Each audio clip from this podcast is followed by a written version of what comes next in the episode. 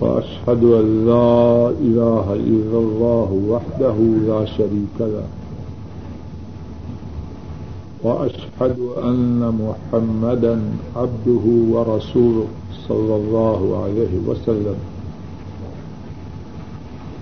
أما بعد، فإن خير الحديث كتاب الله،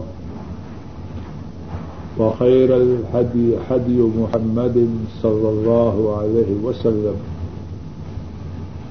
وشر الأمور محدثاتها وكل محدثة بدعة وكل بدعة ضلالة وكل ضلالة في النار اللهم صل على محمد وعلى آل محمد كما صليت على إبراهيم وعلى آل إبراهيم إنك حميد مجيد.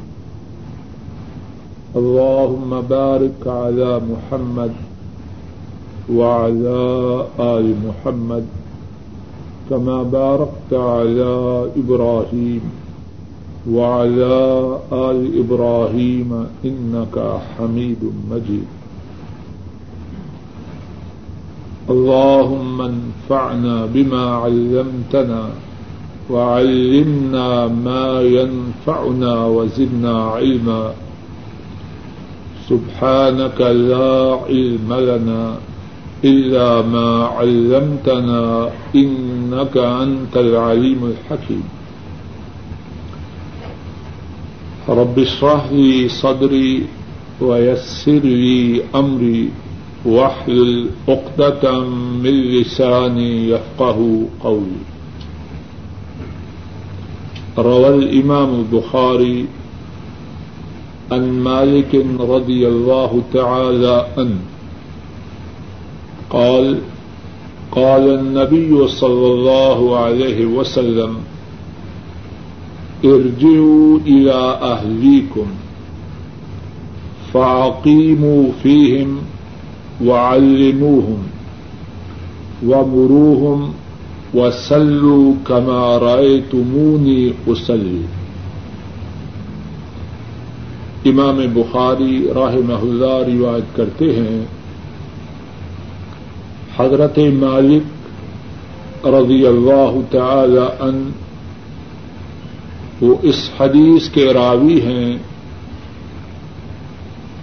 انہوں نے کہا کہ جناب رسول کریم صلی اللہ علیہ وسلم نے ارشاد فرمایا ارجو الا اہلی کم اپنے گھر والوں کی طرف پلٹ جاؤ فاقیم فیہم، ان میں ٹھہرو، وعلموہم، اور انہیں تعلیم دو ومروہم اور انہیں حکم دو۔ وسلو کمارائے تمونی اسلی اور تم نماز پڑھو جس طرح تم نے مجھے نماز پڑھتے ہوئے دیکھا۔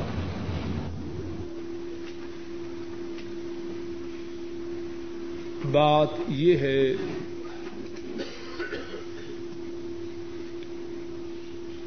کہ تمام اعمال کی قبولیت کے لیے دو بنیادی اور لازمی شرطیں ہیں۔ ایک شرط یہ ہے کہ عمل کرنے والے کا مقصد اللہ کی رضا کا حصول ہو۔ عمل کرنے والے کی غایت، عمل کرنے والے کا ٹارگٹ اپنے اللہ کو راضی کرنا ہو۔ اور دوسری بنیادی شرط یہ ہے کہ عمل رسول کریم صلی اللہ علیہ وسلم کے طریقہ مبارک کے مطابق ہو۔ وہ عمل جو ان دو باتوں سے خالی ہو۔ عمل کرتے وقت مقصد اللہ کی رضا کے سوا کچھ اور ہو۔ یا عمل رسول کریم صلی اللہ علیہ وسلم کے کی سنت مطابق سنت مبارکہ کے مطابق نہ ہو اللہ کے ہاں اس کی کوئی قدر و قیمت نہیں۔ اور یہ دوسری شرط کہ عمل رسول کریم صلی اللہ علیہ وسلم کی سنت اور طریقہ کے مطابق ہو۔ اس بارے میں قرآن کریم کی یہ آیت سننے اور سمجھنے سے اس شرط کو سمجھنے میں آسانی ہوگی۔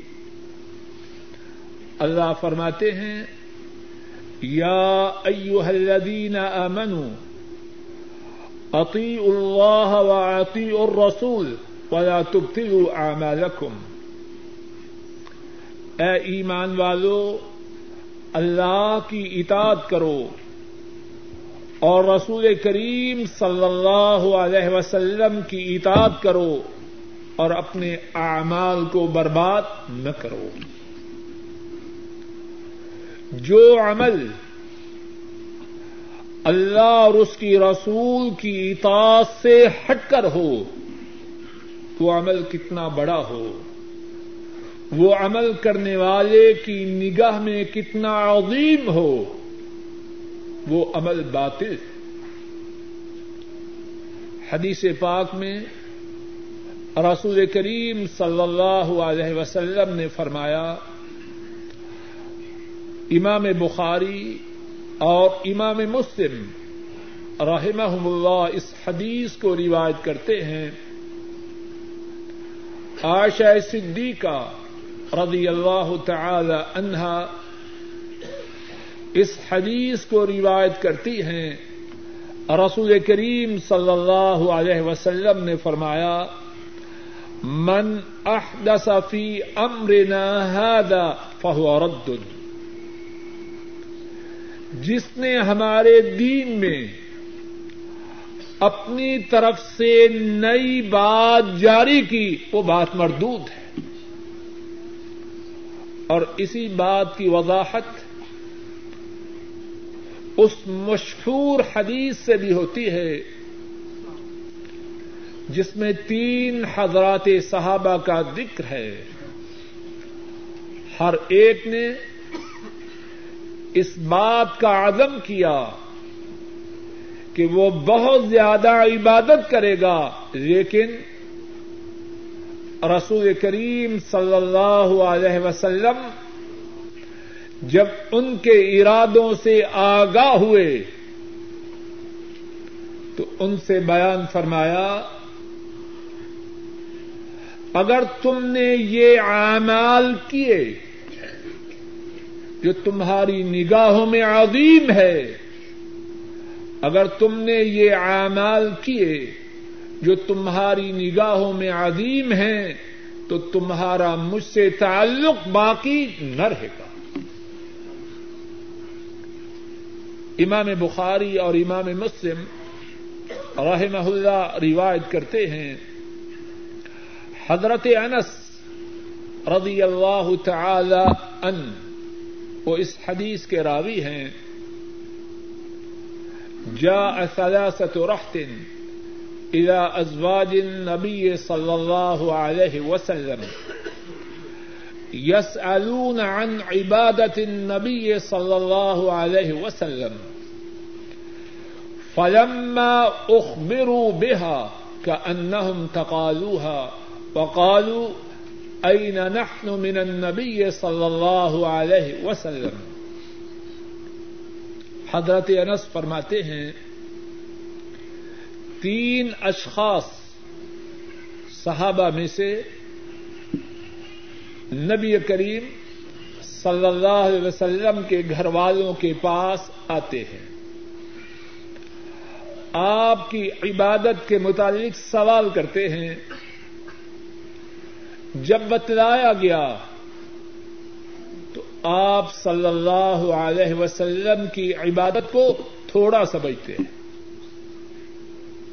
اور کہتے ہیں این من النبی صلی اللہ علیہ وسلم? ہمارا آپ سے کیا مقابلہ ہے؟ وقد غفر اللہ له ما تقدم من ذنبه وما تأخر۔ آپ تو وہ ہیں، اللہ نے آپ کے اگلے پیچھے تمام گناہوں کو معاف کر دیا ہے۔ اب ان تین صحابہ میں سے ایک کہتا ہے، اما انا فاصلی اللیل ابدا۔ جہاں تک میرا تعلق ہے، میں ساری رات اللہ کی عبادت کروں گا۔ وقال الاخر انا اصوم النهار ابدا ولا افطر دوسرے نے کہا، میں ساری زندگی، سارا سال روزے رکھوں گا اور کبھی روزہ نہ چھوڑوں گا۔ تیسرے نے کہا، اما انا فاعتدل النساء فلا اتزوج ابدا تیسرے نے کہا، میں عبادت کی غرض سے ساری زندگی شادی نہ کروں گا، عورتوں سے دور رہوں گا۔ تینوں نے اپنے اپنے ارادوں کا اظہار کیا۔ نبی مکرم صلی اللہ علیہ وسلم گھر تشریف لائے۔ آپ کو بتلایا گیا، آپ کے تین ساتھی حاضر ہوئے۔ آپ کی عبادت کے متعلق سوال کیا۔ ہم نے انہیں بتلایا تو انہوں نے جواب میں یہ یہ کہا۔ آپ صلی اللہ علیہ وسلم اپنے ساتھیوں کے پاس تشریف لے جاتے ہیں۔ اور ان سے فرماتے ہیں، انتم الذین قلتم کذا وکذا، تم نے یہ یہ بات کہی ہے، اما واللہ، انی لاخشاکم للہ واتقاکم لہ۔ سنو، اللہ کی قسم میرے دل میں اللہ کی خشیت، اللہ کا تقوی تم تمام سے زیادہ ہے۔ ولاکنی اصوم و افطر و اسلی و ارقد و تزوج النساء۔ لیکن میں رودے رکھتا ہوں اور نفلی رودے چھوڑ بھی دیتا ہوں۔ وہ اسلی و ارقد رات کو نماز بھی پڑھتا ہوں اور سوتا بھی ہوں۔ وہ اتزوج النساء۔ اور میں نے عورتوں سے شادی بھی کر رکھی ہے۔ اور اس کے بعد کیا فرمایا؟ فمن رغب عن سنتی فليس مني۔ جس نے میری سنت سے اعراض کیا، اس کا میرے ساتھ کوئی تعلق نہیں۔ اعمال کی قبولیت کے لیے ایک بنیادی اور ضروری شرط یہ ہے کہ وہ عمل رسول کریم صلی اللہ علیہ وسلم کی سنت کے مطابق ہو۔ اس عمل پر مدینے والے کی مہر ہو۔ وگرنہ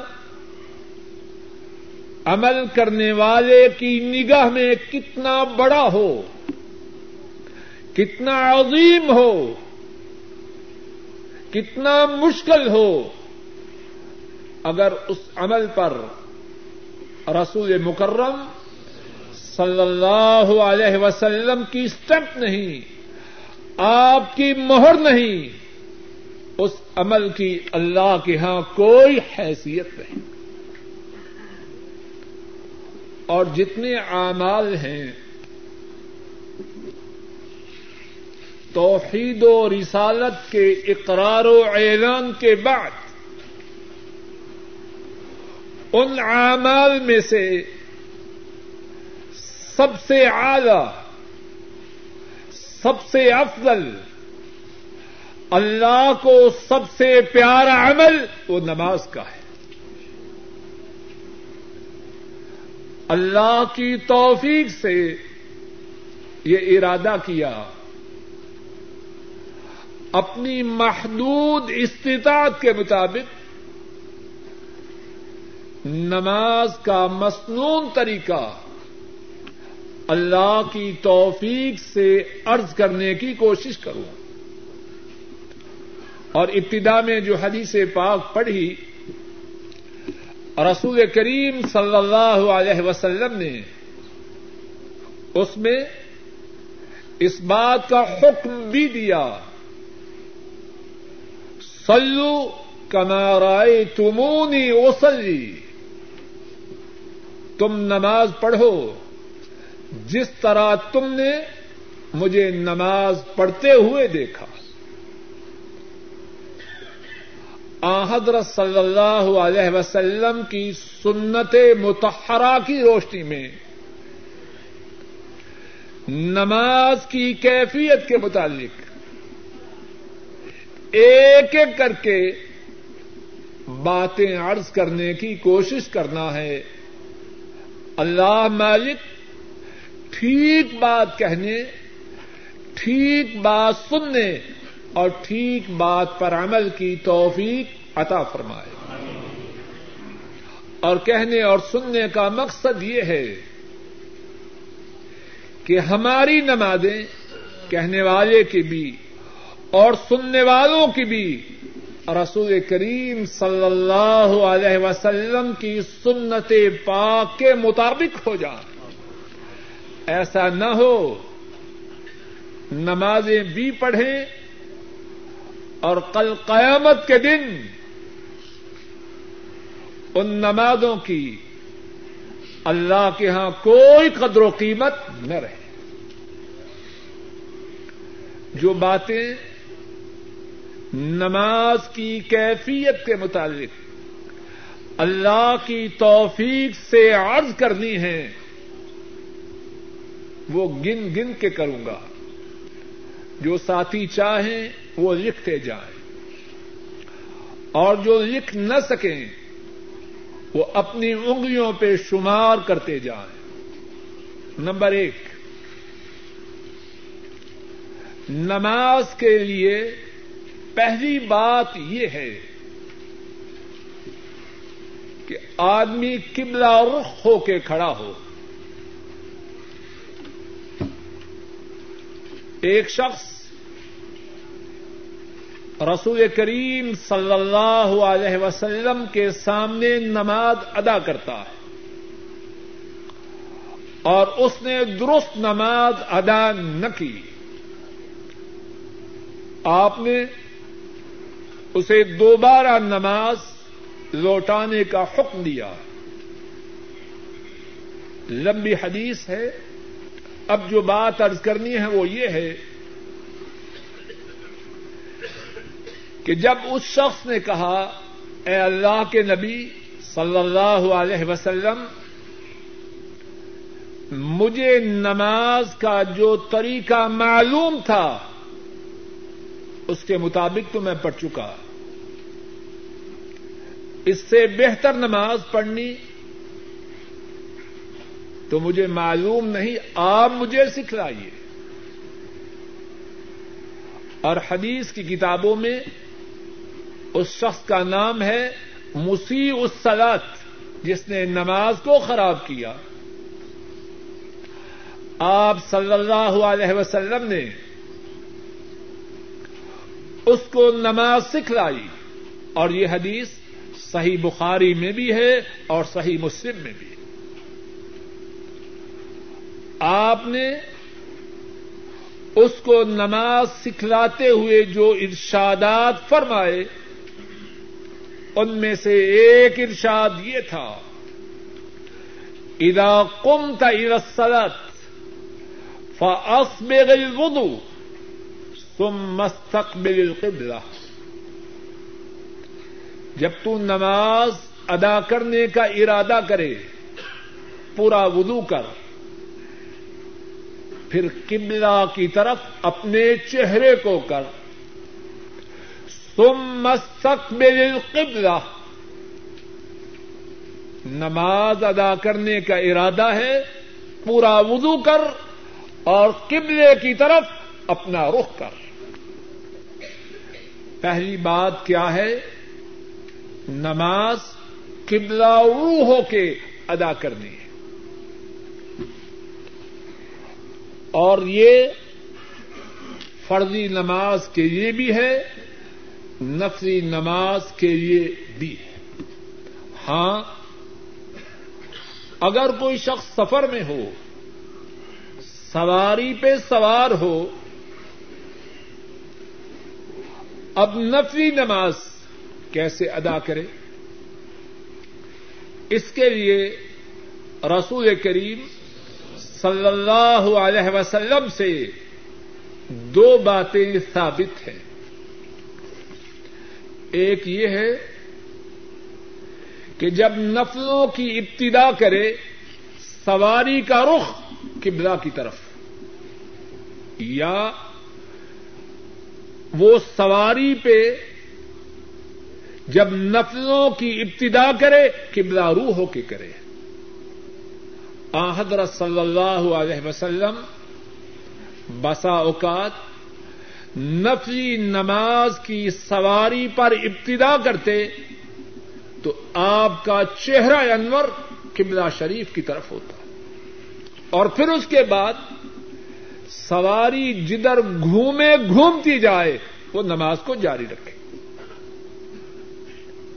اور دوسری صورت یہ ہے کہ نفلی نماز کے لیے جب سواری پہ سوار ہو، جس طرف رخ کرے، اللہ کے فضل و کرم سے اس کی نماز درست ہے۔ اور قرآن کریم میں بھی اس بات کا اشارہ ملتا ہے فعینماتو فسم اللہ تم جدھر بھی منہ کرو۔ ادھر ہی اللہ کا چہرہ ہے۔ اب جب جنگ کی حالت ہو، پہلا مسئلہ کیا بیان ہو رہا ہے؟ قبلہ کی طرف نماز میں اپنے چہرے کو کرنا۔ اور اس کی ایک صورت یہ ہے کہ حضر میں ہے، سفر میں نہیں، حضر میں ہے۔ نفری نماز، فردی نماز قبلہ روح ہو کے ادا کرے۔ دوسری صورت بیان کی سفر میں سواری پر۔ اب تیسری صورت یہ ہے کہ حالت جنگ ہے۔ اہل اسلام کافروں سے لڑ رہے ہیں۔ اس وقت اپنا چہرہ کس طرف کرے؟ ایسی حالت میں جبکہ لڑائی جاری ہو، اگر قبلہ کی طرف چہرہ نہ بھی کرے، اس کی نماز درست ہے۔ ایک حدیث پاک میں ہے، رسول کریم صلی اللہ علیہ وسلم فرماتے ہیں ادختلف فانما هو التکبیر والاشارة بالراس جب کافروں سے مڈبیر ہو جائے، تو نماز کیا ہے؟ اللہ اکبر کہنا اور اپنے سر سے اشارہ کرنا۔ اس وقت اگر رکو نہ ہو رکو نہ کر سکے، تب بھی نماز درست ہے۔ سیدہ زمین پر نبی کر سکے، تب بھی نماز درست ہے۔ اللہ اکبر کہے، نماز کی ابتدا کرے، قیام کے لیے رقو کے لیے، سجود کے لیے، تشہد کے لیے اشارے ہی کرتا جائے۔ اور اس صورت میں اگر وہ قبلہ روح ہو کے نماز ادا نبی کر سکے، اس کی نماز انشاءاللہ اللہ درست ایک اور حدیث میں رسول کریم صلی اللہ علیہ وسلم نے فرمایا، ما بین المشرق والمغرب قبلہ۔ جب ایسی کیفیت ہو، تو مشرق و مغرب کے درمیان جتنی جگہ ہے، وہ سارا ہی قبلہ ہے۔ رک جائیے۔ ذرا غور کیجیے۔ ہم قبلہ کی طرف رخ کرتے ہیں، کیوں؟ اللہ کا حکم ہے۔ اللہ کے نبی کا حکم ہے۔ اب حالت جنگ میں قبلہ کی طرف رخ کرنا ممکن نہیں۔ اب جدھر بھی رخ کرنا ممکن ہو، وہی ہمارا قبلہ ہے۔ ہم بندے ہیں اللہ کے۔ امتی ہیں نبی مکرم صلی اللہ علیہ وسلم کے۔ جو حکم آئے ہمارے اللہ کا سر آنکھوں پہ۔ جو حکم آئے ہمارے نبی کریم صلی اللہ علیہ وسلم کا سر آنکھوں پہ۔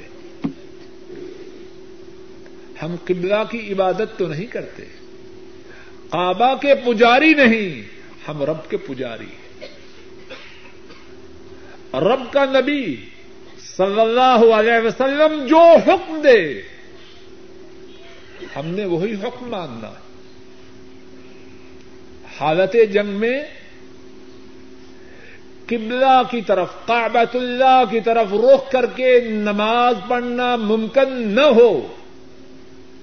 جس طرف ممکن ہو، اسی طرف رخ کر کے نماز ادا کی جائے۔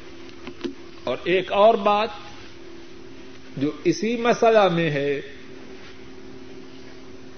کہ نماز کی اہمیت کتنی زیادہ ہے۔ حالت جنگ ہے اور جنگ اتنی شدید اور سنگین ہو رہی ہے کہ قبلہ کی طرف چہرے کو کرنا ممکن نہیں۔ نماز چھوڑ دینا، بولیے۔ اور ہم میں سے بہت سے ساتھیوں کی کیا کیفیت ہے۔ دو چار مہمان آ جائیں۔ ہم میں سے بہت سے ساتھیوں کا بیڑا غرق ہو جاتا ایسی بات ہے کہ نہیں؟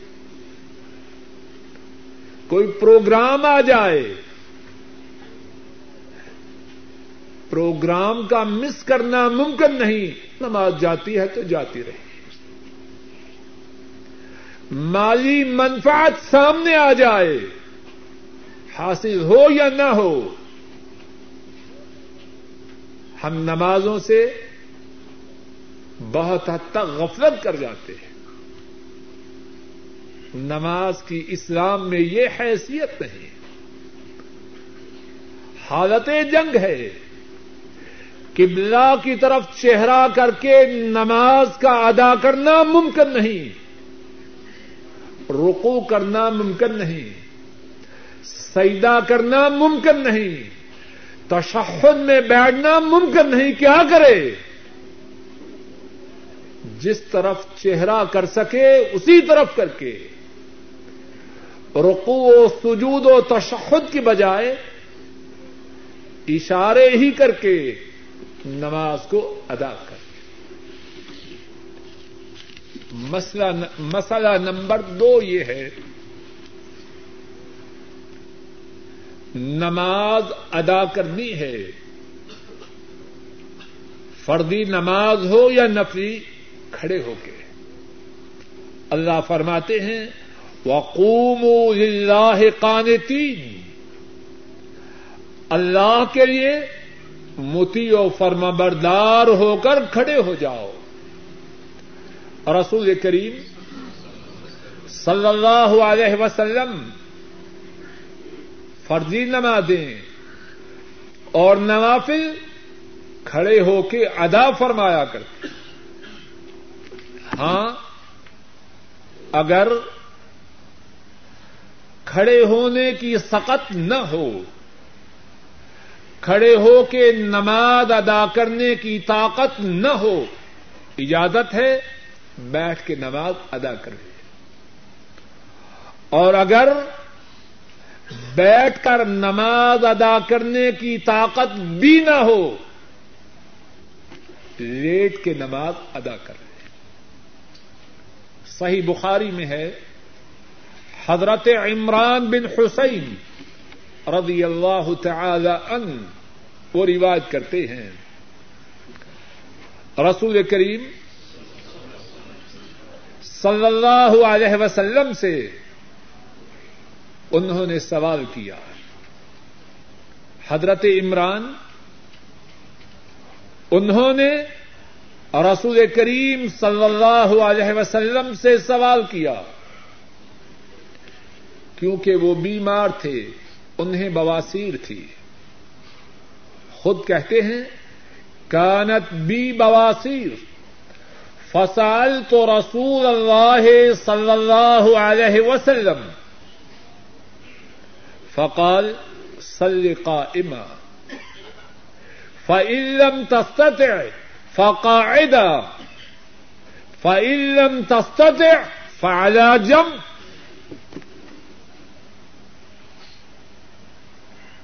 فرماتے ہیں، حضرت عمران رضی اللہ تعالی ان مجھے بواسیر تھی۔ میں نے رسول کریم صلی اللہ علیہ وسلم سے سوال کیا۔ آپ نے فرمایا، کھڑے ہو کے نماز ادا کر۔ اور اگر کھڑے ہو کے نماز ادا نہ کر سکو، تو بیٹھ کر نماز ادا کر۔ اور اگر بیٹھ کر نماز ادا کرنا بھی تمہارے لیے ممکن نہ ہو، تو اپنے پہلو پر لیٹ کر نماز کو ادا کر۔ تو دوسرا مسئلہ یہ ہے، نماز ادا کرنا ہے کھڑے ہو کر، اور اگر کھڑے ہونے کی سقت نہ ہو، بیٹھ کے ادا کرے اور اگر بیٹھ کر ادا کرنے کی طاقت بھی نہ ہو تو اپنے پہلو پر لیٹ کر نماز ادا کر لے اور یہاں بھی ذرا غور کیجیے ایک بات اس مسئلہ میں پھر وہی ہے کہ نماز کی کتنی اہمیت ہے۔ اگر بیمار ہے لاغر ہے، کمزور ہے ناتوا ہے۔ قیام نہیں کر سکتا، تو کیا نماز کو چھوڑ دے؟ اب وہ ساتھی غور کریں، بڑے طاقتور ہیں۔ اللہ کی نافرمانی کے پروگراموں کو دیکھنے، سننے کے لیے۔ اور نافرمانی کا ساد و سامان اکٹھے کرنے کے لیے کتنی دور جاتے ہیں؟ اور طاقت کے باوجود نہ کھڑے ہو کے نماز پڑھتے ہیں، نہ بیٹھ کے، نہ لیٹ کے۔ ذرا غور کیجیے نماز کا معاملہ کتنا اہم ہے۔ کھڑے ہونے کی سقت نہیں، بیٹھ کے پڑھ بیٹھنے کی ہمت نہیں، لیٹ کے پڑھ چھوڑنا نہیں۔ اور دوسری بات اس مسئلہ میں یہ ہے کہ دین میں آسانی ہے۔ دین میں لوگوں کے حالات کا، لوگوں کی کیفیات کا خیال رکھا گیا ہے۔ اب یہ نہیں کہ اگرچہ طاقت نہیں تو کھڑے ہونا ضروری ہے، نہیں۔ دین آسان ہے۔ اور اس میں لوگوں کے آزار کا، لوگوں کی مجبوریوں کا خیال رکھا گیا ہے۔ لیکن یہ بات یاد رکھیے، دین اتنا آسان ہے جتنا مدینے والے نے بتلایا ہے۔ اپنی مرضی سے کوئی آسانی پیدا نہ کرے۔ جو آسانی جناب نبی کریم صلی اللہ علیہ وسلم نے نہیں دی۔ اب جو آسانی کے نام سے دین میں اپنی بات چلانا چاہے گا، اس کی بات بھی مردود ہے اور وہ بھی مردود ہے۔ تیسرا مسئلہ یہ ہے کہ جب نماز پڑھے تو کسی دیوار ستون یا سترا کے پیچھے پڑے۔ خوب توجہ کیجیے بہت سے ساتھی، نمازی ساتھی اس بارے میں غفلت کرتے ہیں۔ نماز کے لیے کھڑے ہیں مسجد کے درمیان میں۔ غلط بات ہے۔ نمازی اس بات کا اہتمام کرے۔ کہ اس کے آگے ستھرا ہو، دیوار کے قریب ہو کے کھڑا ہو، ستون کے پیچھے کھڑا ہو، کسی الماری کے پیچھے کھڑا ہو، اور اگر کہیں باہر ہو، تو اپنی طرف سے کوئی چیز اپنے سامنے رکھے۔ جناب نبی کریم صلی اللہ علیہ وسلم نے فرمایا لا تصلی الا الى سترا نہ نماز پڑھ، مگر سترا کی طرف. نہ نماز پڑھ، مگر سترا کی طرف. یہ بات لازم ہے، ضروری ہے. ولا تدع احدا يمر بين يديك. اور کسی کو نہ چھوڑ کہ وہ نماز پڑھتے ہوئے تیرے آگے سے گزر جائے۔ اہم معاملہ ہے۔ اب جو مسجد میں درمیان مسجد کے درمیان میں کھڑے ہو کے نماز پڑھ رہا ہے، نہ اس کے آگے ستون ہے، نہ دیوار ہے، نہ الماری ہے، نہ کوئی اور سترا رکھا ہے، تو وہ گناگار ہے۔ یاد رکھیے، تیسرا مسئلہ کیا ہے؟ نمازی نماز پڑھے سترے کے پیچھے۔ دیوار ستون الماری موجود ہو تو درست، وگرنہ اپنی طرف سے کوئی چیز رکھ دے۔ نمبر چار۔ نمازی کے لیے ضروری ہے کہ جب نماز کی ابتدا کرے تو اس کے دل میں نیت ہو نماز کی۔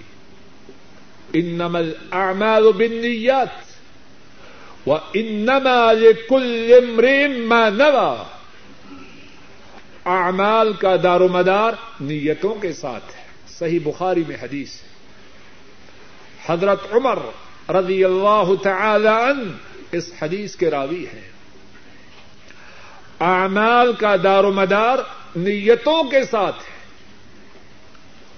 اور ہر آدمی کے لیے وہی ہے جس کی اس نے نیت کی۔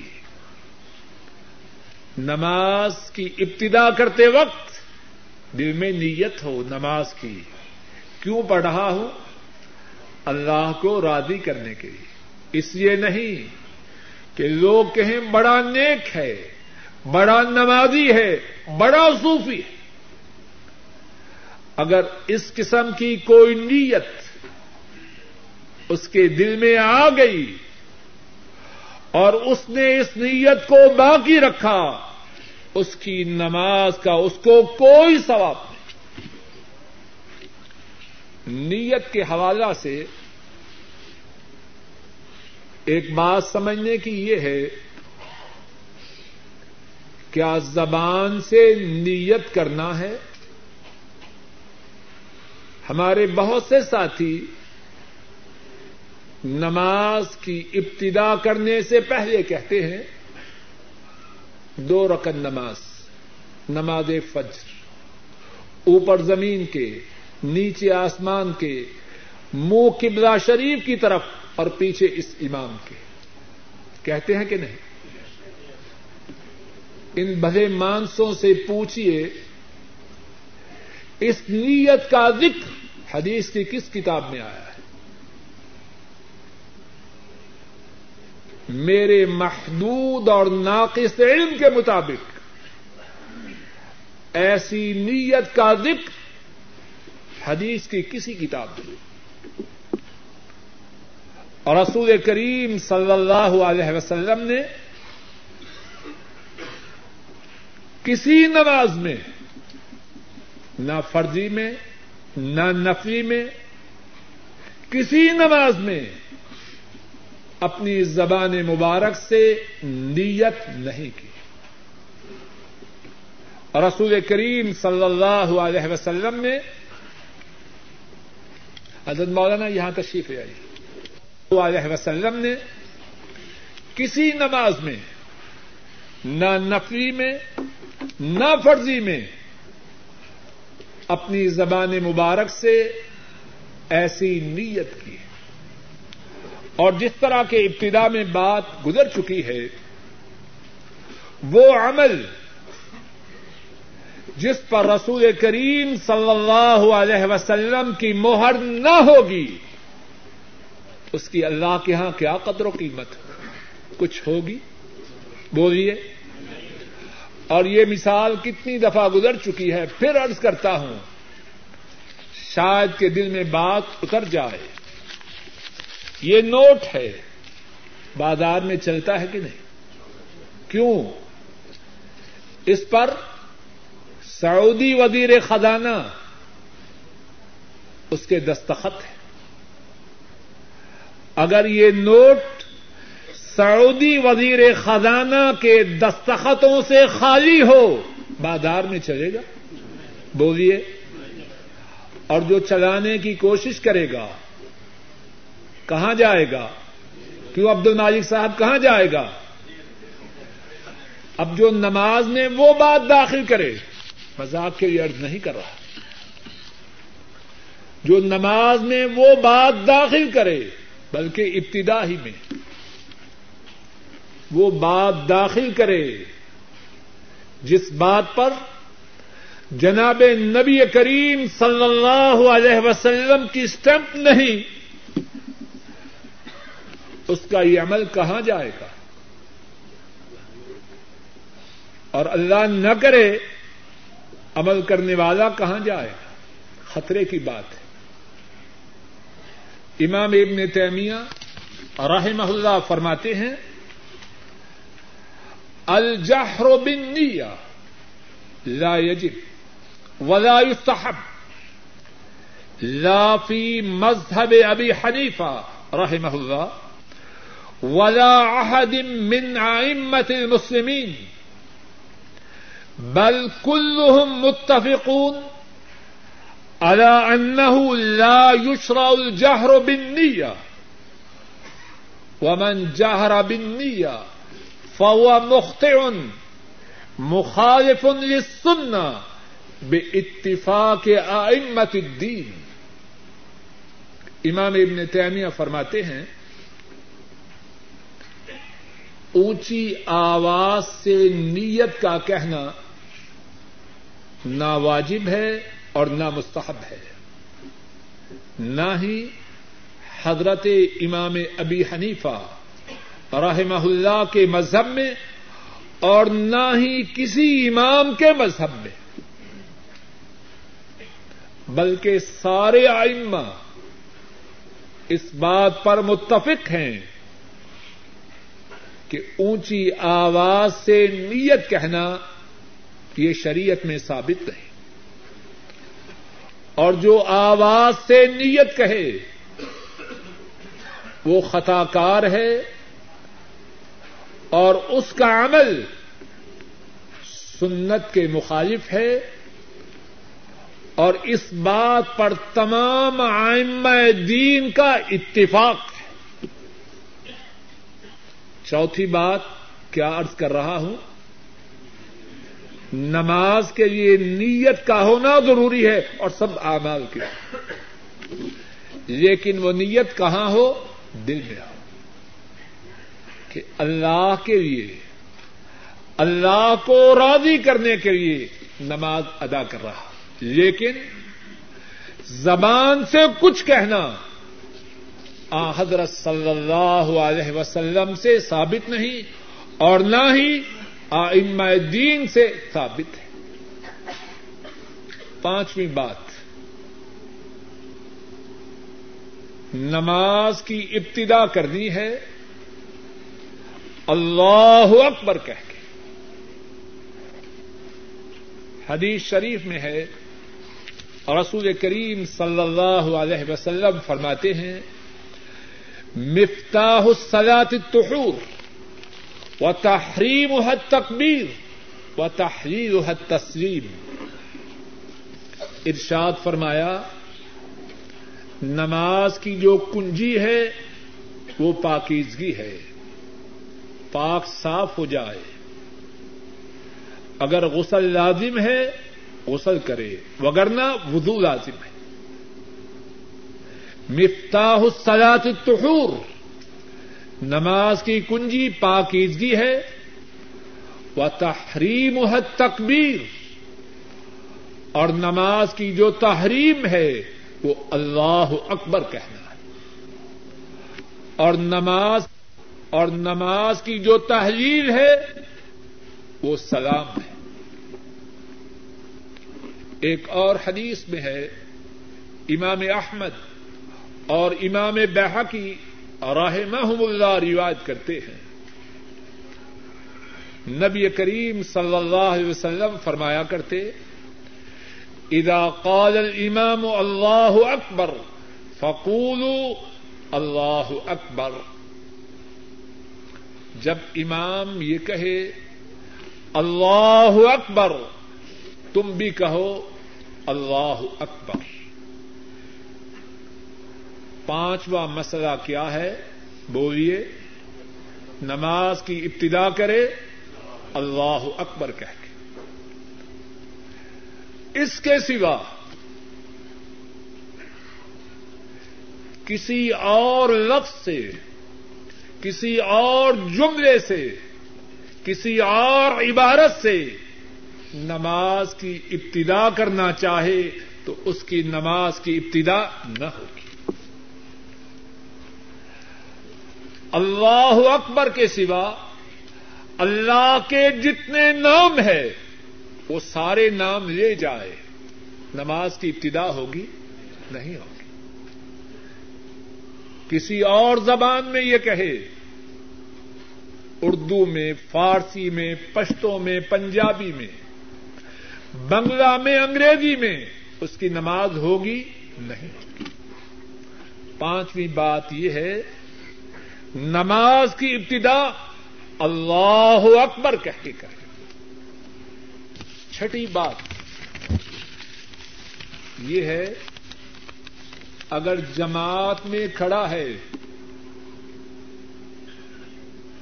تو صفوں کو سیدھا کیا جائے اور اپنے مسلمان بھائی کے ساتھ مل کے کھڑا ہو۔ قدم سے قدم اور کندھے سے کندھا ملا کے کھڑا ہو۔ صحیح بخاری میں ہے، حضرت انس رضی اللہ تعالی ان وہ روایت کرتے ہیں،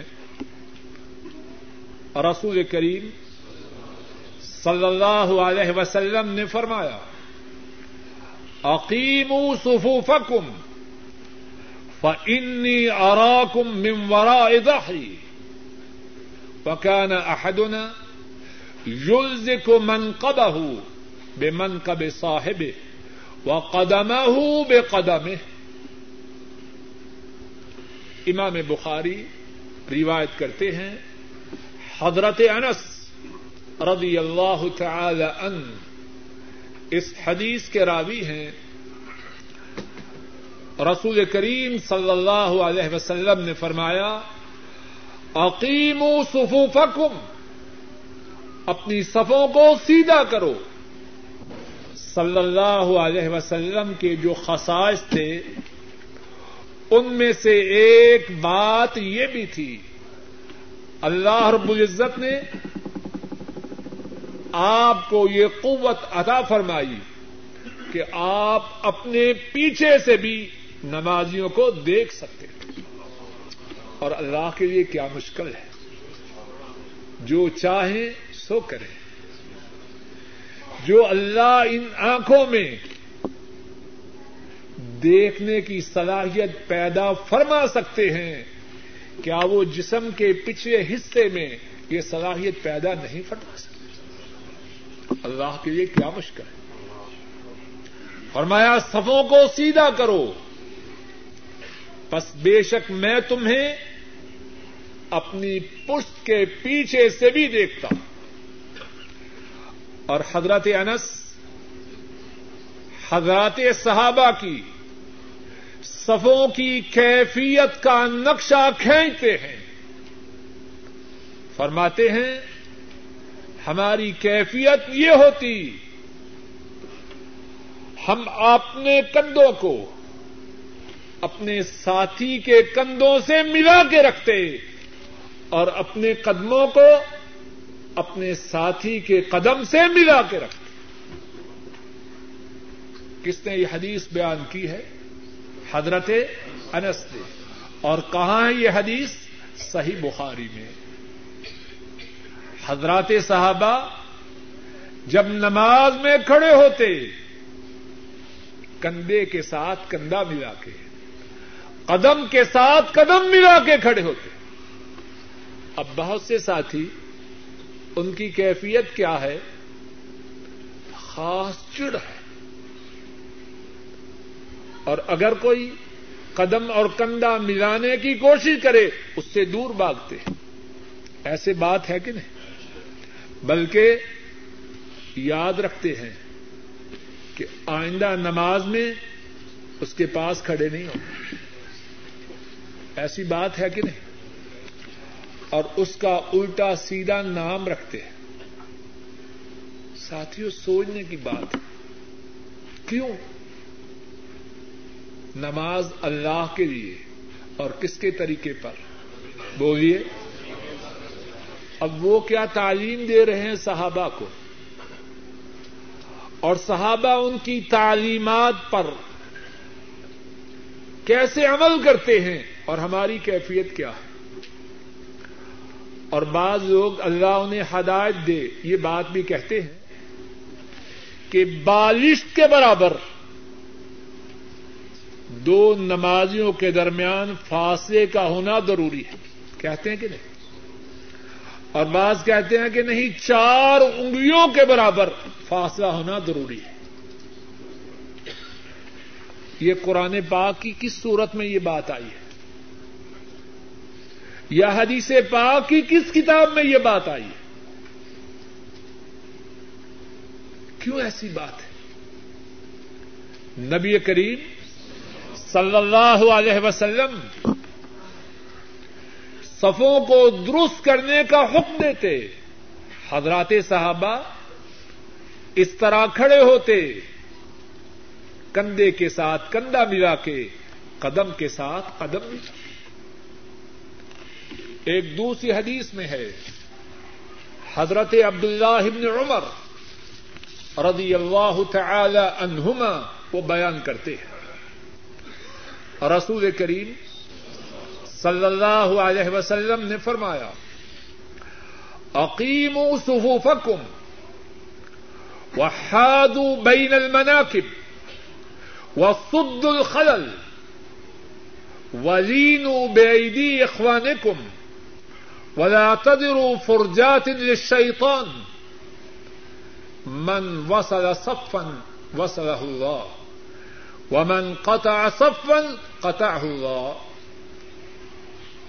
جناب رسول کریم صلی اللہ علیہ وسلم ارشاد فرماتے ہیں، اپنی صفوں کو درست کرو، اپنے کندھوں کو سیدھا کرو، اور خلا کو پر کرو۔ سد الخلل، خلا کو پر کرو۔ اب وہ حکم دیں خلا کو پر کرنے کا۔ اور بعض لوگ کہیں نہیں، بالش کے برابر خلا رکھنا ضروری ہے۔ کس کی مانو گے؟ بولیے، پیچھے سے آواز نہیں آ رہی۔ کس کی مانی جائے گی؟ سد الخلل۔ خلا کو پورا کرو۔ اور اللہ جزائے خیر دے۔ سعودی عرب کے آئمہ حضرات کو نماز سے پہلے اہتمام سے مقتدیوں کو حکم دیتے ہیں، صفیں سیدھی کرو خلا کو پر کرو، اللہ اس سنت کو ہمارے ملکوں میں بھی زندہ کرے۔ ولین بعیدی اخوان کم اپنے بائیوں کے ہاتھوں میں نرم ہو جاؤ۔ ولا تجرو فرجاتی شیطان شیطان کے لیے خالی جگہ نہ چھوڑو۔ نمازیوں کے درمیان جو جگہ خالی ہے، وہ کس کے لیے ہے؟ اور جب شیطان نمازیوں کے درمیان آ جائے، تو خیر ہوگی یا شر؟ فرمایا، جس نے سب کو ملایا، اللہ اس کو ملایا اور جس نے سب کو توڑا، اللہ اس کو توڑے۔ چھٹا مسئلہ کیا ہے؟ صفوں کو درست کرنا ہے۔ ساتھیوں کے ساتھ مل کے کھڑا ہونا ہے۔ قدموں کے ساتھ قدم اور کندھوں کے ساتھ کندھے ملا کے کھڑا ہونا ہے۔ اور پھر ایک عجب بات ہے کہ بعض لوگ سمجھتے ہیں کہ یہ جو صفوں کا ملانا ہے، یہ مسئلہ ہے وہابیوں کا۔ اور ہماری فقہ میں اس کی اجازت نہیں حضرت شیخ الحدیث بھی تشریف فرما ہے اگر غلطی کروں تو اصلاح کریں۔ فقہ کی کس کتاب میں ہے؟ حضرات آئمہ نے بھی صفوں کے درمیان، نمازیوں کے مابین خلا چھوڑنے کا حکم نہیں دیا۔ یہ لوگوں نے اپنی ہی طرف سے بات بنا رکھی۔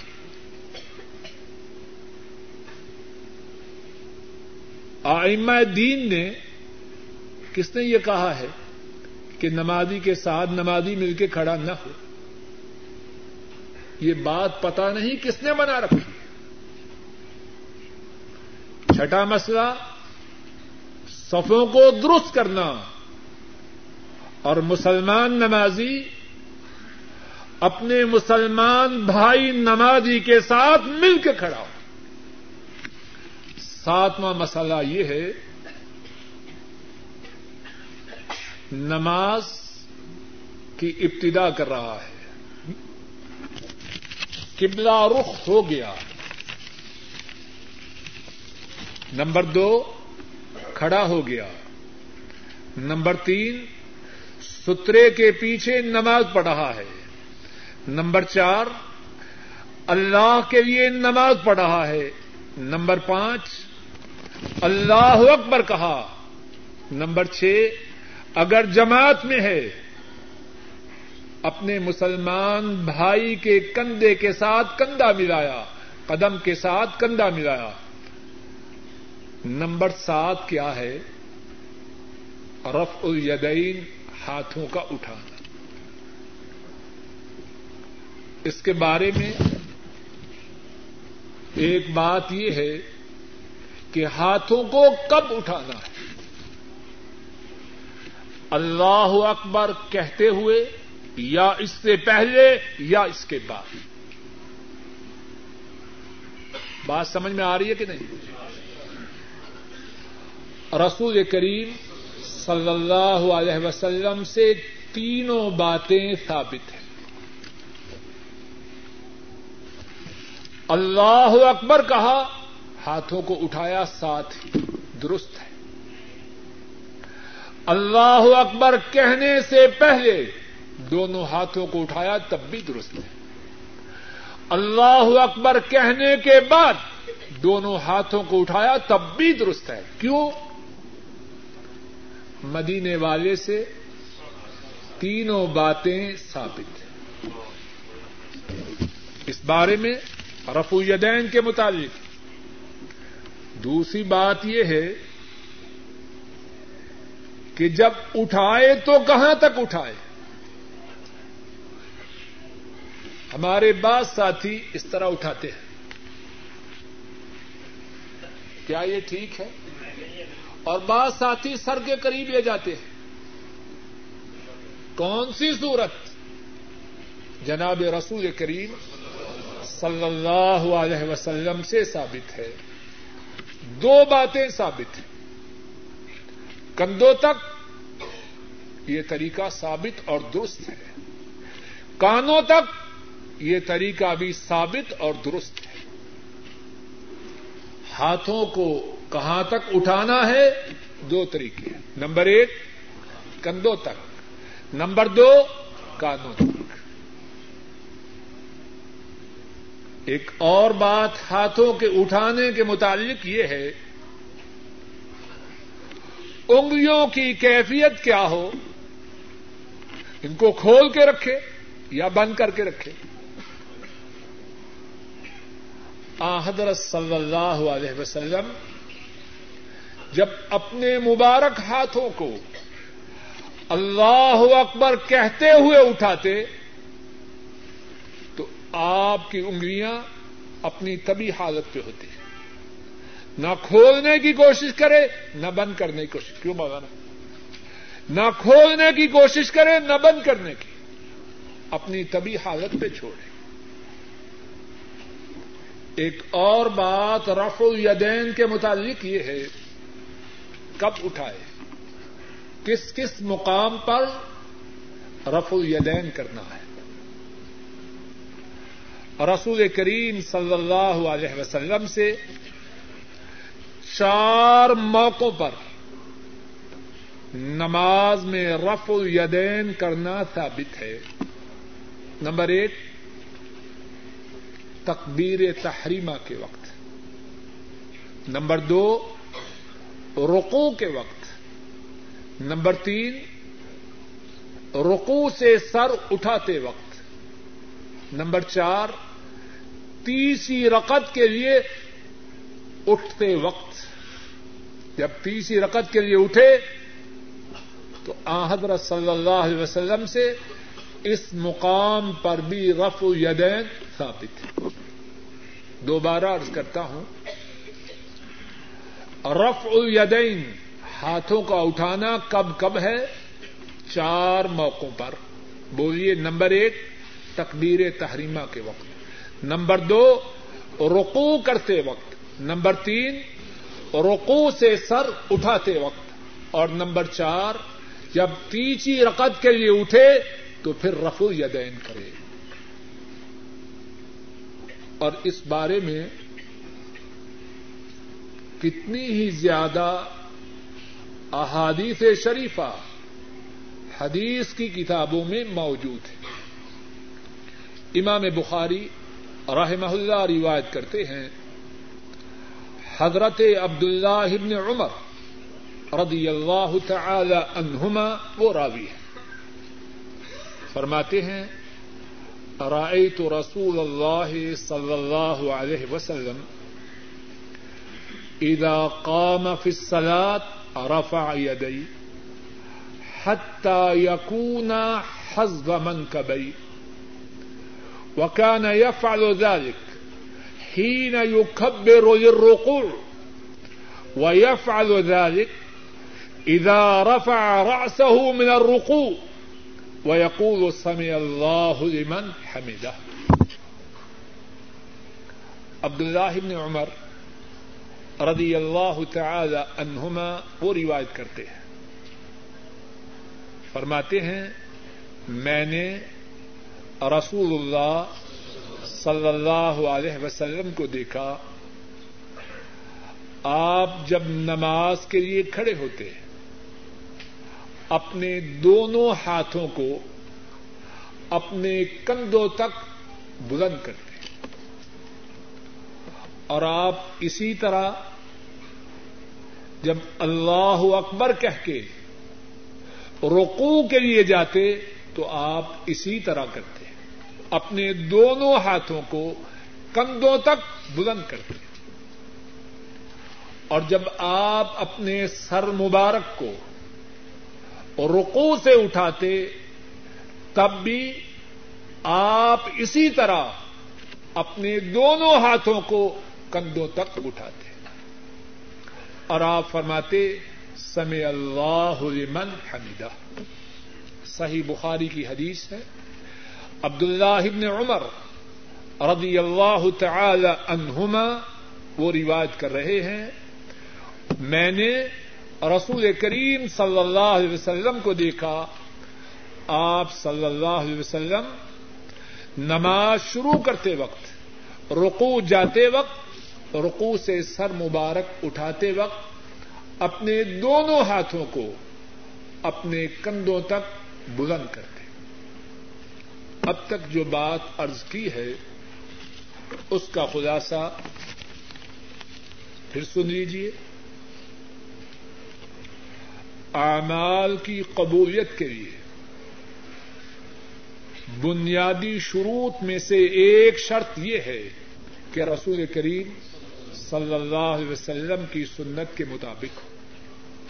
کہ رف و یدین دونوں ہاتھوں کا اٹھانا نماز میں کس کس جگہ میں ہے؟ رف و یدین نماز میں چار جگہوں پر ہے۔ نمبر ایک، جب نماز کی ابتدا کرنی ہے تو رف الیدین کرنی ہے۔ نمبر دو، جب رکو میں جانا ہے تو رف الیدین کرنی ہے۔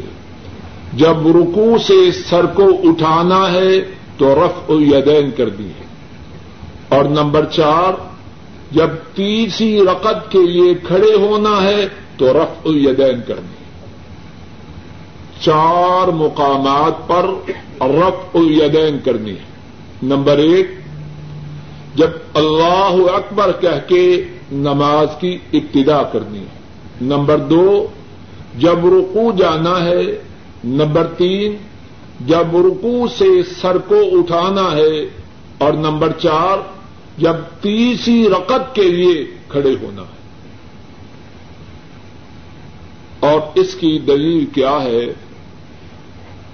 صحیح بخاری میں ہے، حضرت عبد اللہ ابن عمر رضی اللہ تعالی عنہما وہ بیان کرتے ہیں رأيت رسول اللہ صلی اللہ علیہ وسلم اذا قام في الصلاة رفع يديه حتى يكون حسب منكبيه عبد الله بن عمر رضی اللہ تعالی عنہما بیان کرتے ہیں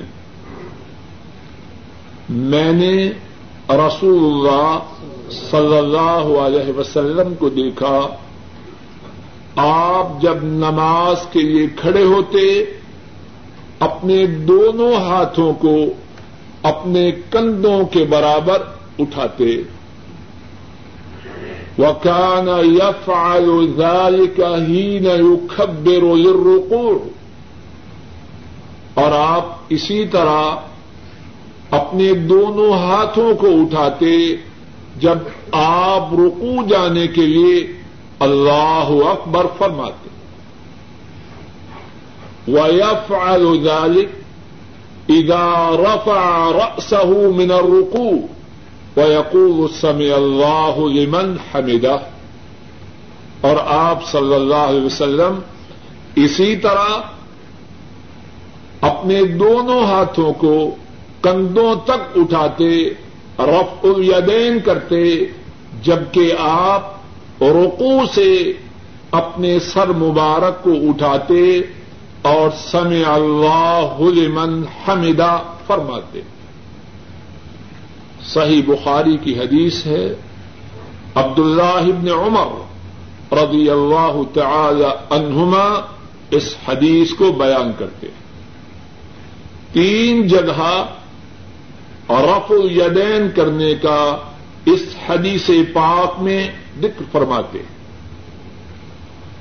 ایک اور حدیث جس کو امام ابو داود امام ترمدی اور امام ابن ماجہ انہوں نے رواج کیا ہے۔ امام ابو داود امام ترمدی اور امام ابن ماجہ نے رواج کیا ہے۔ حضرت ابو حمید السعیدی رضی اللہ تعالی عنہ اس حدیث کے راوی ہیں۔ نبی کریم صلی اللہ علیہ وسلم کے ان کے علاوہ دس صحابہ ایک مجلس میں موجود ہیں۔ ایک ابو حمید السعیدی اور دس صحابہ اور ایک مجلس میں موجود ہیں۔ حضرت ابو حمید رضی اللہ تعالی عنہ اپنے دس ساتھیوں سے فرماتے ہیں، انا اعلمکم بسلات رسول اللہ صلی اللہ علیہ وسلم۔ ساتھیوں، اللہ کے رسول کی صلی اللہ علیہ وسلم، جو نماز ہے، میں اس کو تم تمام سے زیادہ جانتا ہوں۔ اللہ کے نبی کے چاہنے والے ہیں۔ ان کی مجالس کا جو موضوع ہے، وہ بھی اللہ کے نبی کی ذات اور ان کی نماز۔ جس سے محبت ہو، گفتگو اسی کی ہوتی ہے۔ کیا فرما رہے ہیں؟ ساتھیوں اللہ کے نبی کی جو نماز ہے، میں تم تمام سے اس کو زیادہ جانتا ہوں۔ وہ صحابہ فرماتے ہیں، زیادہ جانتے ہو تو پڑھ کے دکھاؤ۔ لاؤ، پڑھ کے دکھاؤ۔ حضرت ابو حمید السعیدی رضی اللہ تعالی ان نماز پڑھ کے دکھاتے ہیں۔ اور یہ حدیث کہاں کہاں ہے؟ سنن ابی داؤد، سنن ترمدی اور سنن ابن ماجہ۔ نماز پڑھتے ہیں ابتدا سے انتہا تک۔ اور اس نماز میں تین جگہ، اس نماز میں چار جگہ رف الیدین کرتے ہیں۔ نماز کی ابتدا میں تکبیر تحریمہ کہتے ہوئے، اللہ اکبر کہتے ہوئے رقو میں جاتے ہوئے رقو سے سر اٹھاتے ہوئے، اور تیسری رقط کے لیے کھڑے ہوتے ہوئے۔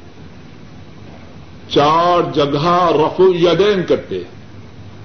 نمبر ایک، نماز کی ابتدا کرتے وقت، نمبر دو رکو جاتے وقت نمبر تین رکو سے سر اٹھاتے وقت اور نمبر چار تیسری رقط کے لیے کھڑے ہوتے وقت۔ جب ساری نماز پڑھ چکے، تو دس کے دس صحابہ فرماتے ہیں کالو صدقت، ابو حمید، تو نے اللہ کے نبی کی نماز کا جو نقشہ کھینچا ہے، وہ درست۔ ان کی نماز ایسے ہی تھی۔ اب اس حدیث کو بیان کرنے والے کتنے ہو گئے؟ گیارہ ہو گئے۔ اور صرف یہی گیارہ نہیں، یہ مسئلہ وہ ہے وہ صحابہ جن کا مقام و مرتبہ، جن کی شان و عظمت سارے صحابہ میں سے سب سے زیادہ، ان دس صحابہ نے بھی رف الیدین کی سنت کو بیان کیا۔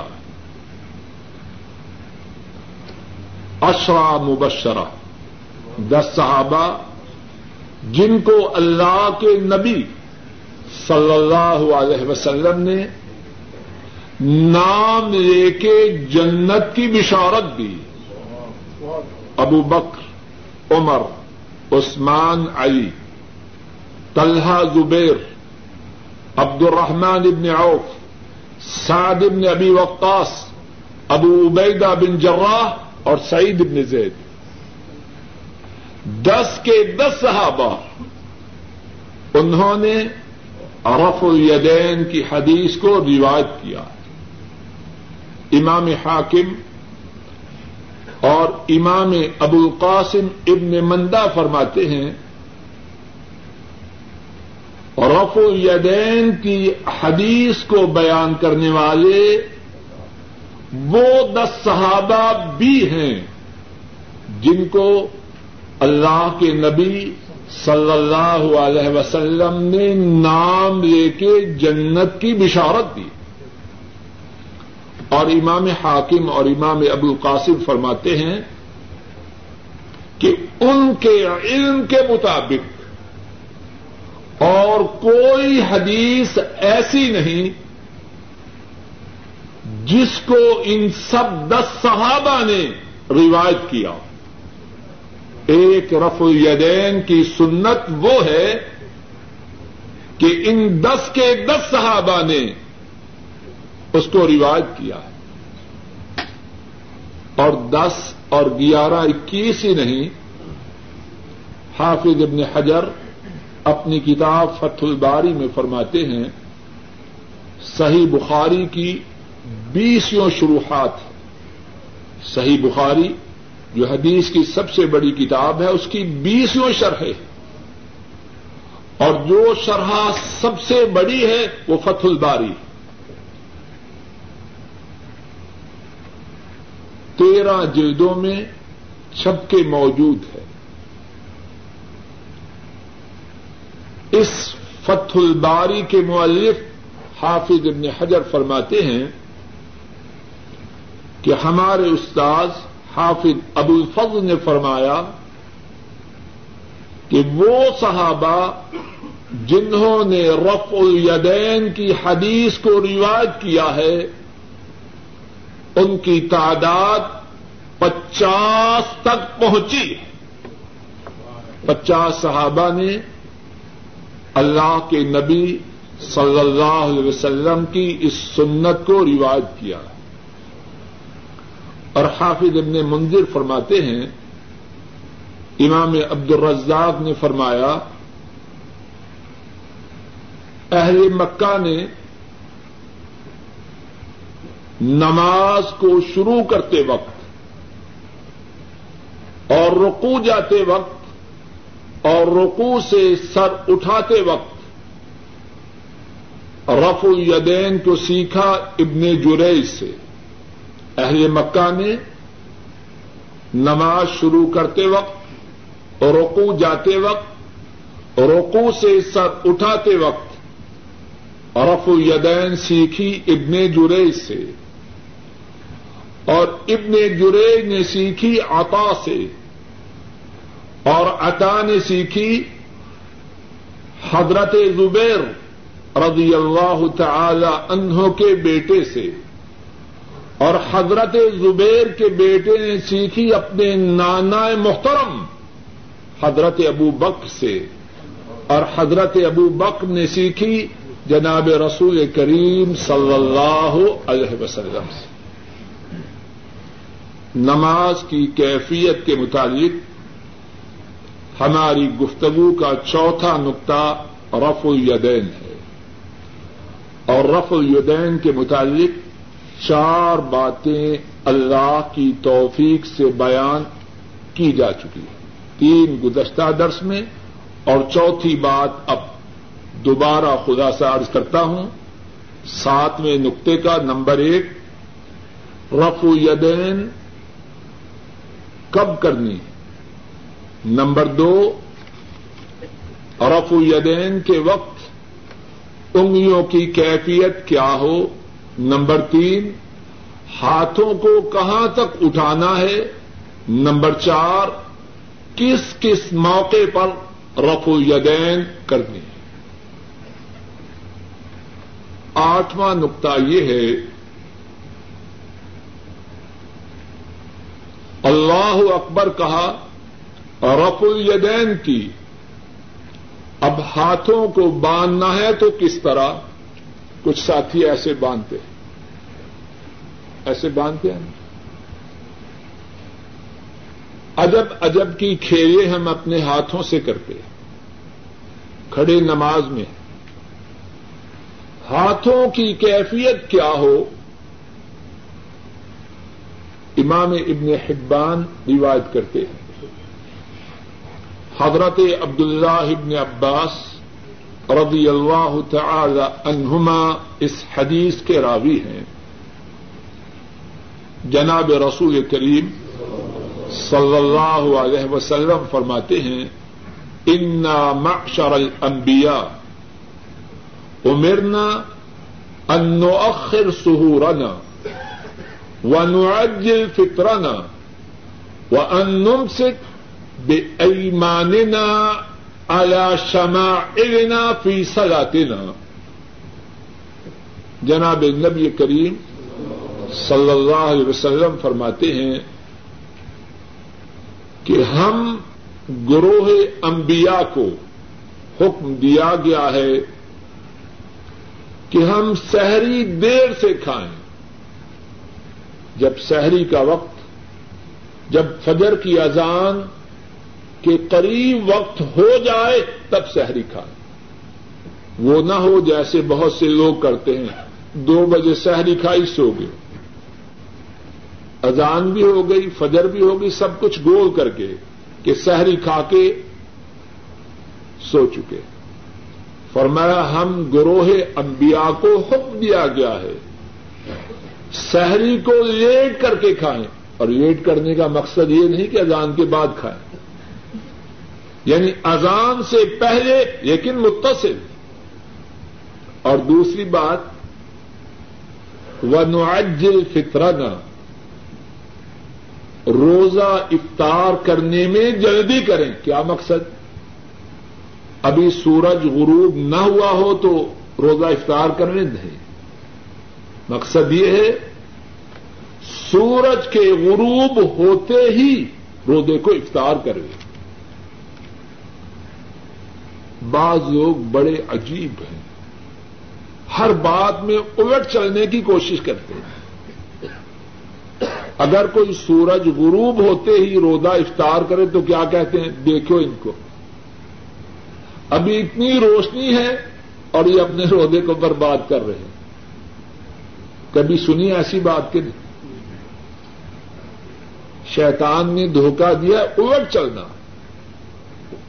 فرمایا دوسرا ہمیں حکم کیا دیا گیا ہے روزے کی افطاری میں جلدی کریں مقصد کیا سورج غروب ہو فوراً روزے کو افطار کروے اور تیسری بات وہ انم سکا بے ایماننا آیا شما ارنا فصلات ہم نماز میں اپنے دائیں ہاتھوں کے ساتھ اپنے بائیں ہاتھوں کو پکڑ کے رکھیں۔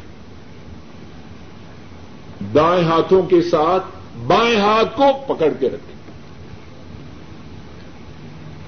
ہاتھوں کے رکھنے کے متعلق دوسری بات یہ ہے کہ کہاں رکھیں؟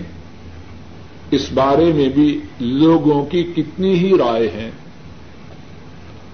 اور اس بارے میں متعدد روایات بھی ہیں۔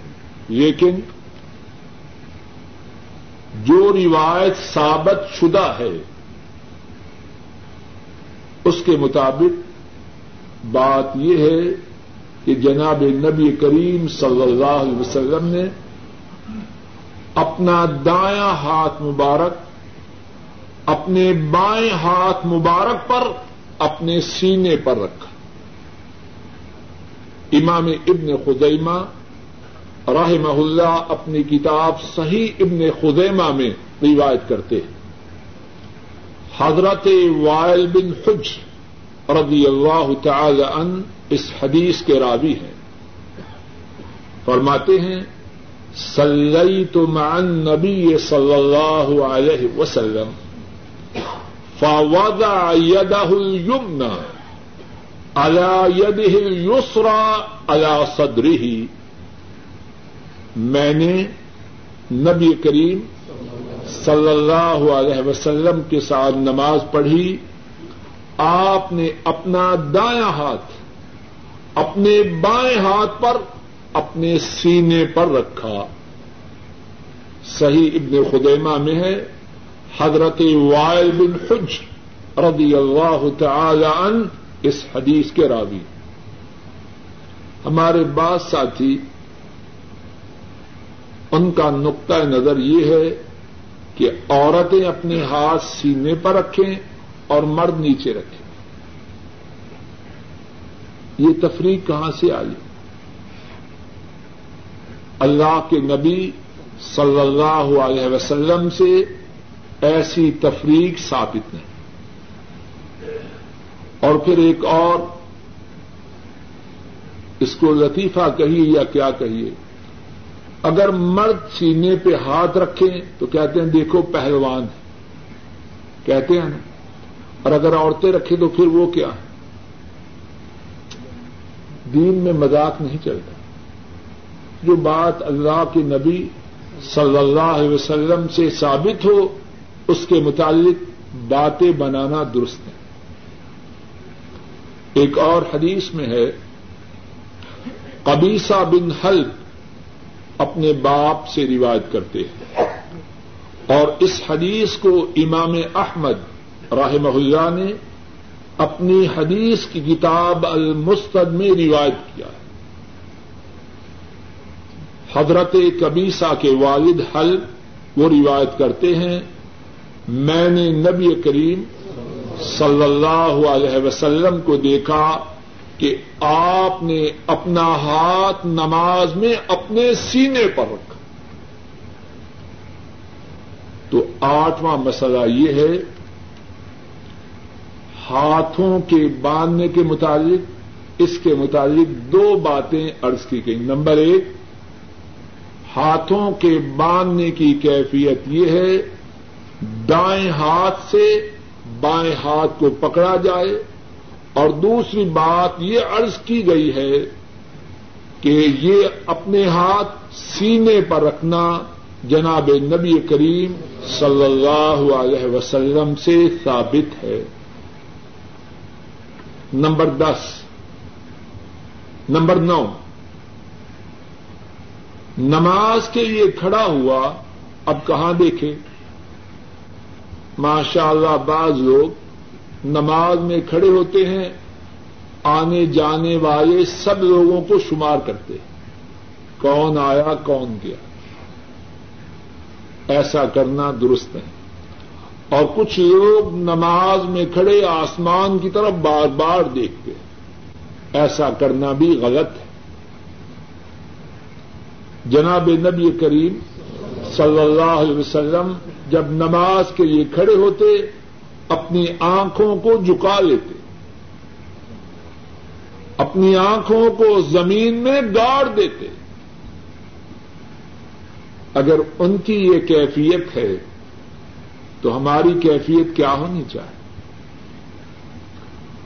اور جہاں تک نماز میں آنکھوں کو آسمان کی طرف اٹھانا ہے، صحیح مسلم میں ہے، حضرت جابر بن سمورا رضی اللہ تعالی عنہ وہ روایت کرتے ہیں، جناب رسول کریم صلی اللہ علیہ وسلم نے فرمایا لینتہین اقوام یرفعون ابصارهم الى السماء في الصلاه اولا ترجع الیہم فرمایا، لوگ، نماز کی حالت میں اپنی نگاہوں کو آسمان کی طرف اٹھانا بند کر دیں گے وگرنا ان کی آنکھیں ان کی طرف واپس پلٹ کے نہ آئیں۔ کیا مقصد؟ اللہ ان کی بینائی کو ان سے چھین لے گے نماز کی حالت میں اپنی آنکھوں کو آسمان کی طرف اٹھانا بالکل غلط۔ اللہ کے نبی صلی اللہ علیہ وسلم نے ایسا کرنے والوں کو وعید دی ہے کہیں ایسا نہ ہو کہ ان پر اللہ کا عذاب آ جائے اور ان کی آنکھوں کو اچک لیا جائے۔ اور اسی طرح نماز میں جھانکنا دائیں بائیں، اس کے متعلق جناب رسول کریم صلی اللہ علیہ وسلم نے فرمایا، امام احمد، امام ابو داود، امام نسائی، ابن خدیمہ اور امام حاکم روایت کرتے حضرت ابو ذر رضی اللہ تعالی ان اس حدیث کے راوی ہیں۔ جناب رسول کریم صلی اللہ علیہ وسلم نے فرمایا لا يزال الله مقبلا لا يزال الله مقبلا على العبد في صلاته، ما لم يلتفت. فإذا صرف وجهه، انصرف عنه. فرمایا، جب تک بندہ نماز میں ادھر ادھر نہیں جانتا، اللہ اس نمازی پر توجہ فرماتے نماز میں کھڑا ہے، کائنات کے مالک اللہ اس کی طرف متوجہ ہیں۔ کتنی بڑی بات ہے۔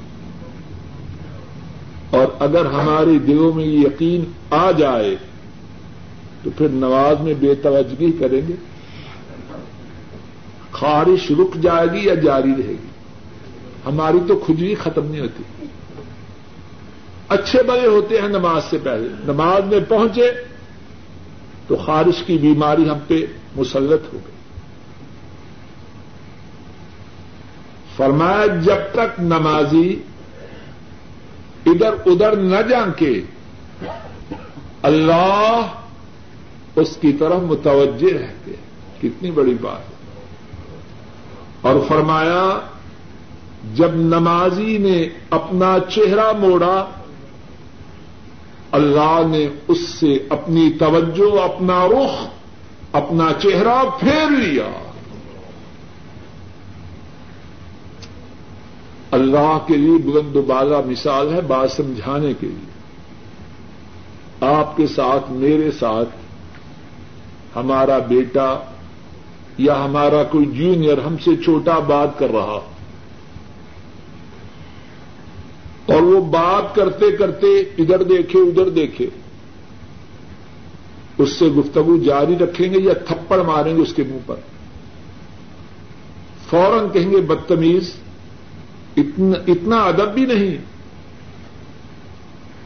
میں تمہاری بات سننے کے لیے پوری توجہ دے رہا ہوں اور تم ادھر ادھر دیکھ رہے کوئی برداشت کرے گا؟ اے عقل مند انسان، غور کر۔ تو نماز کے لیے کھڑا ہو، کائنات کے مالک اللہ تیری طرف اپنے چہرے کو فرمائے۔ اور کتنی بد نصیبی ہے تیری کہ تو ادھر ادھر توجہ کرنے سے، اللہ کی توجہ سے، اللہ کے اپنی طرف رخ سے محروم جا۔ تو نئی بات یہ ہے، نماز میں نہ آسمان کی طرف دیکھے، نہ دائیں بائیں دیکھے۔ دسویں